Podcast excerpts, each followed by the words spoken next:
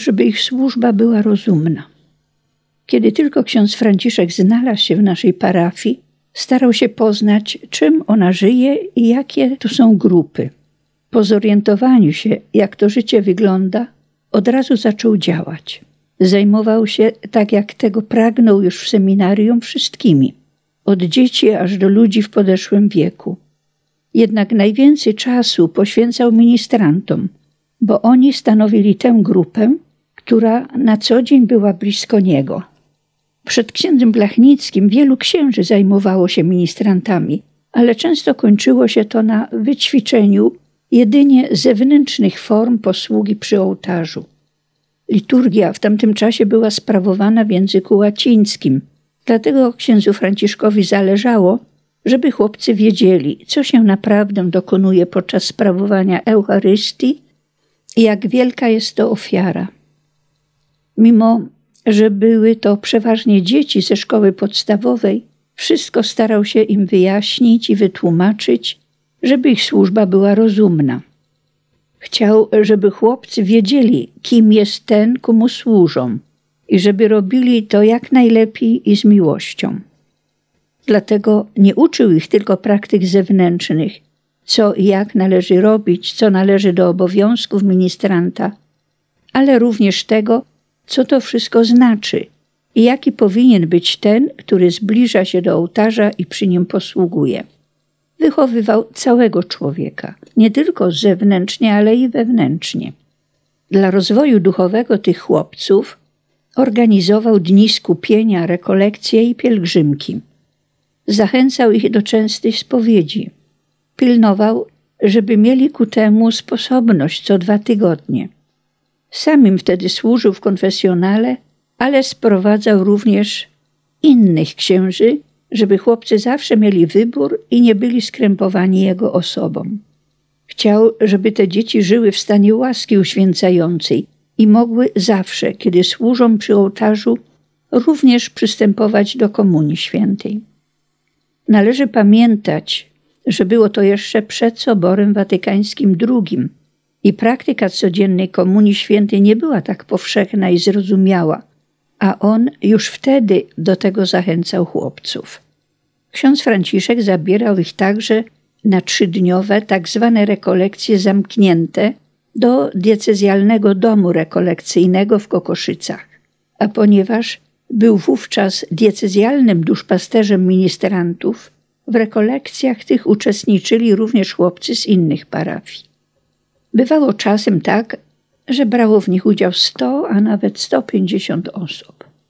Mimo, że rekolekcje te były i tak wielkim przeżyciem dla ministrantów, ksiądz Franciszek doszedł do wniosku, że prowadzenie ich w takiej formie nie do końca sprawdza się dla dzieci w tym wieku. Metoda rekolekcji polegała bowiem na tym, że trzeba było milczeć cały dzień, wysłuchiwać konferencji i modlić się, do czego dzieci nie były zdolne. I największy wysiłek prowadzącego sprowadzał się do tego, żeby je nieustannie uspokajać. A nie o to przecież chodziło. Dlatego ksiądz Brachnicki cały czas myślał i zastanawiał się, jaka forma rekolekcji byłaby lepsza, żeby przybliżyć Pana Boga dzieciom. Chodziło mu o coś bardziej dla nich dostępnego, z czego rzeczywiście by skorzystali. Takie było jego dążenie, ale na realizację tego musiał jeszcze trochę poczekać. Przy ołtarzu. Ksiądz Franciszek był bardzo dobrym wychowawcą. Dzieci go kochały mimo wysokich wymagań, które im stawiał. Nic dziwnego, że nigdy dotąd nie było tylu ministrantów parafii. Chłopcy byli w różnym wieku, od pierwszej komunii świętej aż do ukończenia szkoły podstawowej. Niektórzy, chodząc już do szkoły średniej, stawali się tak zwanymi doktorami dla tych młodszych. Ministranci byli podzieleni na grupy. Mieli regularne, cotygodniowe spotkania, rozpoczynające się zawsze modlitwą. Po niej następowały nauka wprowadzająca i ćwiczenia praktyczne. Chłopcy byli na różnych poziomach, stopniach służby przy ołtarzu. Do każdego takiego stopnia byli odpowiednio przygotowywani.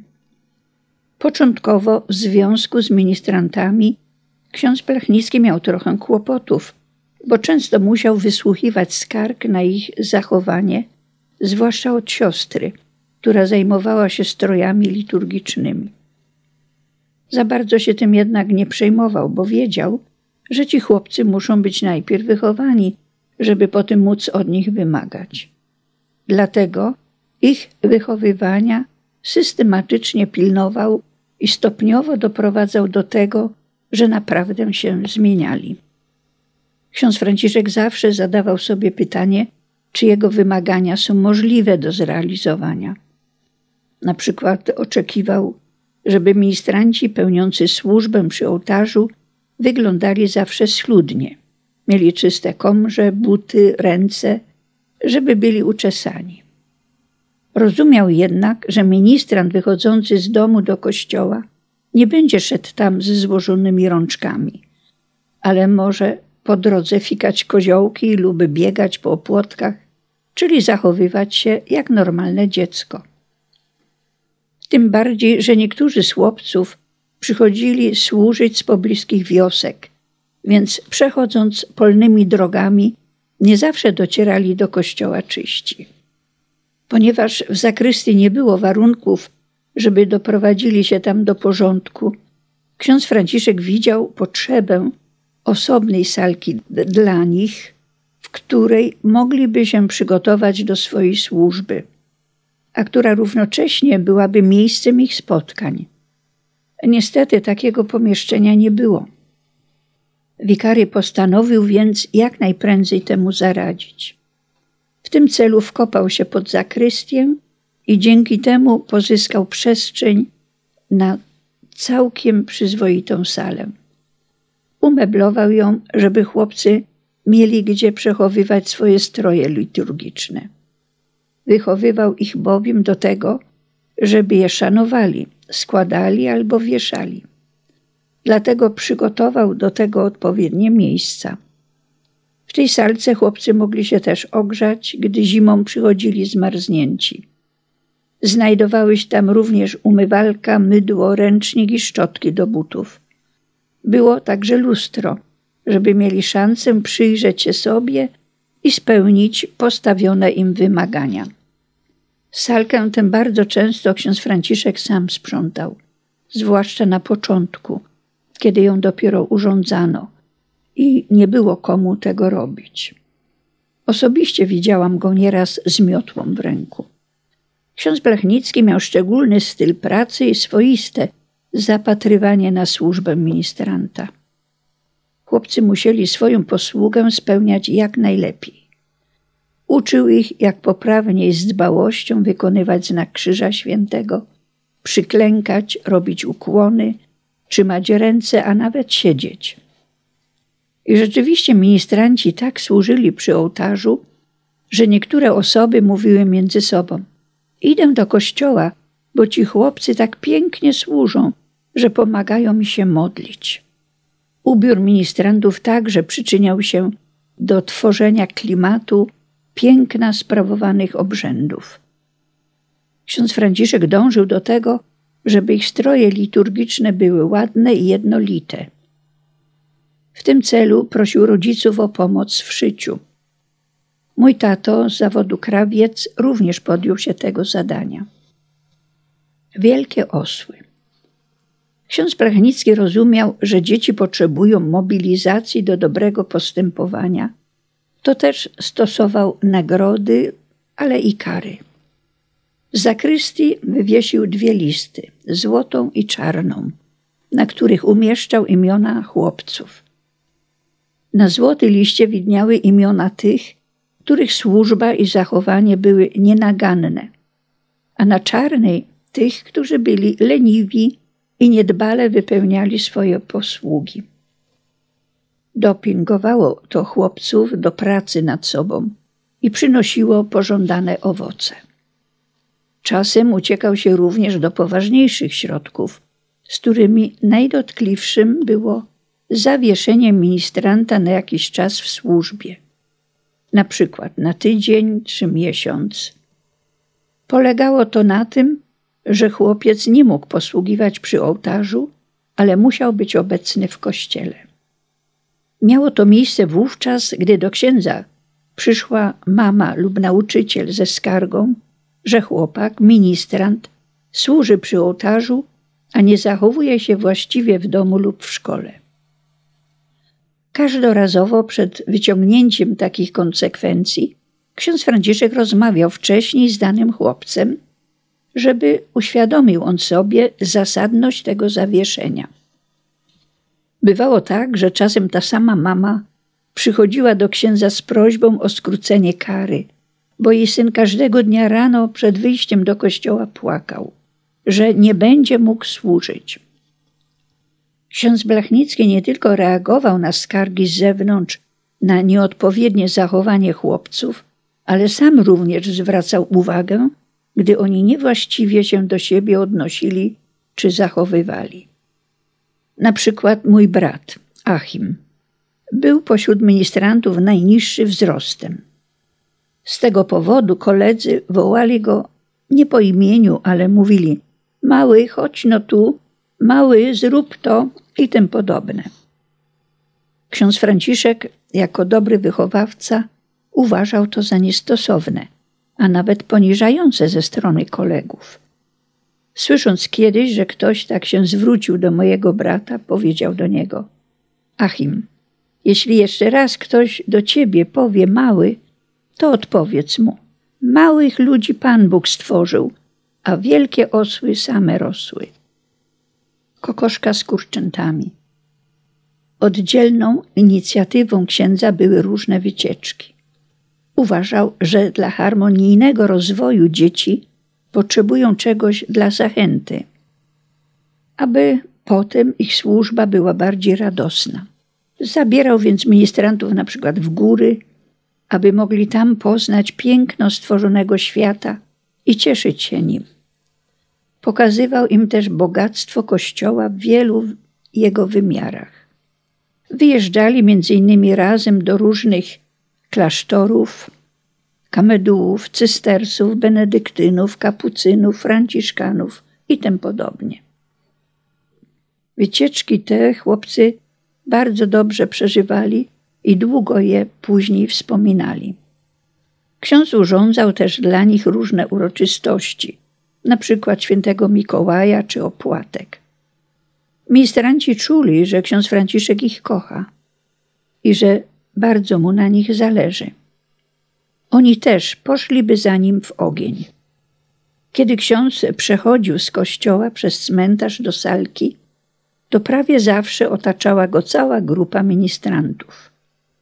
Mieli do niego prawo. Ksiądz pozwalał im nawet chować się pod pelerynę kapłańską i ciągnąć go ze wszystkich stron. Moja mama czasem, patrząc na to przez okno, mówiła: No, zaś idzie ta kokoszka z kurczętami. Tak nazywała ojca, bo rzeczywiście tak to wyglądało. Może właśnie w tym miejscu powiem, że ksiądz Blachnicki zupełnie inaczej traktował dziewczęta. Chociaż również się nimi zajmował, w stosunku do nich trzymał dużo większy dystans. Nie do pomyślenia było na przykład, żeby mogły one sobie pozwolić na jakieś przytulanie do księdza czy zaczepki, które dla ministrantów było normą. Wystarczyło jego spojrzenie, żeby jedna z drugą zapamiętała, że tak się nie godzi. Ministrantem zostawał chłopiec dopiero po pierwszej komunii świętej, żeby służąc do mszy świętej mógł uczestniczyć w niej w pełni. Kandydat zdobywał kolejne stopnie w służbie liturgicznej. Osiągnięcie pełnej formacji uwieńczone było uroczystym przyjęciem na ministranta i specjalnym błogosławieństwem. Odbywało się to uroczyście przy udziale parafian i niemal przypominało święcenia kapłańskie. Ksiądz organizował wtedy oddzielne nabożeństwo, na które wszyscy się schodzili, żeby być świadkami tego wydarzenia. Na jedno z takich uroczystych święceń ministrantów ksiądz Franciszek zaprosił swoich kolegów kapłanów. Przyjechało ich wtedy wielu. Mieli możliwość na własne oczy zobaczyć, do czego prowadzi cierpliwa, wytrwała i z wielką miłością wykonywana praca z chłopcami. Po takich uroczystościach w salce parafialnej był przygotowany poczęstunek dla chłopców i zaproszonych gości. Do współpracy przy prowadzeniu ministrantów ksiądz wikary angażował często organistę i kościelnego, dlatego że musieli oni być zorientowani, jak konkretne nabożeństwo będzie wyglądało i co organista ma podczas niego grać na organach. Trzeba też było wcześniej wyćwiczyć z chłopcami niektóre śpiewy. To wymagało od organisty dodatkowego zaangażowania czasowego, a on nie był do tego przyzwyczajony. Nie zawsze było mu więc łatwo przyjąć ten wymyślony przez księdza nowy obowiązek. Kościelny również musiał dużo częściej być w kościele, otwierać zakrystię i wiele więcej rzeczy przygotowywać do różnych nabożeństw, a nawet do samej mszy świętej. Ale w tym wypadku muszę powiedzieć, że tato wykonywał swoją posługę z radością i zaangażowaniem, bo również sam zaczął wszystko lepiej rozumieć. Poznawał głębszy sens swojej służby i bardzo mu się to podobało. Po latach, gdy ksiądz Brachnicki wspominał mojego tatę, powiedział mi, że był on jednym z niewielu kościelnych z powołania.